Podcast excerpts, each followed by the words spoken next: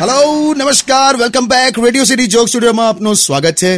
અને કિશોર કાકા, ત્રેવીસમી નવેમ્બરે, એટલે કે ગુરુવારે, સવારે અગિયાર વાગે, મુંબઈ ફેસબુકની ઓફિસમાં જઈને જોક સ્ટુડિયો લાઈવ કરવાના છે. ચલો કોંગ્રેચ્યુલેશન્સ કાકા.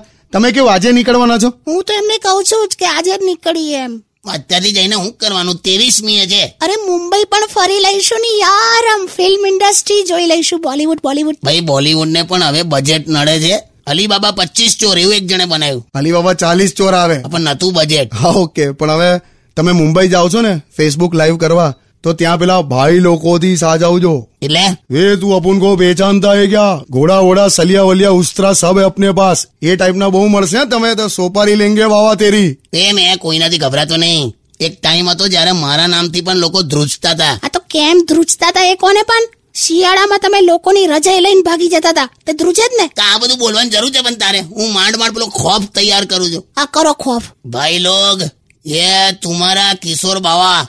तेईसवीं तारीख को गुरुवार के दिन सुबह ग्यारह बजे रेडियो सिटी इंडिया के फेसबुक से लाइव दिखेगा પણ અપુન होगा फेसबुक की ऑफिस में मुंबई से लाइव संवाददाता किशोर के साथ मुंबई रेडियो सिटी ના છેલ્લે જ સમાચાર જેવું લાગ્યું નહીં વાંધો નહીં તમે નીકળો અત્યારે બધા તમને લાઈવ જોઈશું અમે stadium with radio city ninety one